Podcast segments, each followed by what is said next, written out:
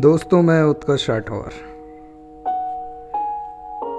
तो चलिए मैं ले चलता हूँ अपनी यादों के उस किनारे पे,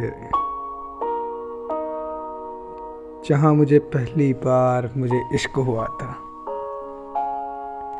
या यूँ कहूँ कि मैं खुद को किसी और के लिए बदलना चाह रहा था। तो मैं कहता हूँ कि बदलना क्यों है? जो छोड़ गए अकेले तुमको, उनके लौट आने की उम्मीद करना क्यों है? जिन्हें फ़र्क नहीं पड़ता, तुम्हारे जीने से भी जरा। उनके लिए मरना क्यों है? जो कभी थे नहीं तुम्हारे उनकी जुदाई में गम के आँसू रोना क्यों है? जो बदले नहीं, कभी तुम्हारी चाहत देखकर। उनकी याद में तुम्हें खुद को सताना क्यों है? जैसे हो, वैसे ही अच्छे हो। किसी और की वजह से खुद को बदलना क्यों है? बस वो एक ही ना था तुम्हारे ज़माने में।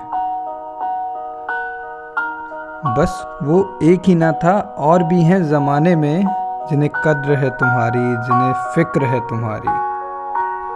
सवारो खुद को उनके लिए, तुम मुस्कुराओ उनके लिए।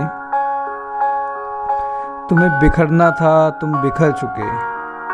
गैरों के खातिर खुद को तोड़ चुके।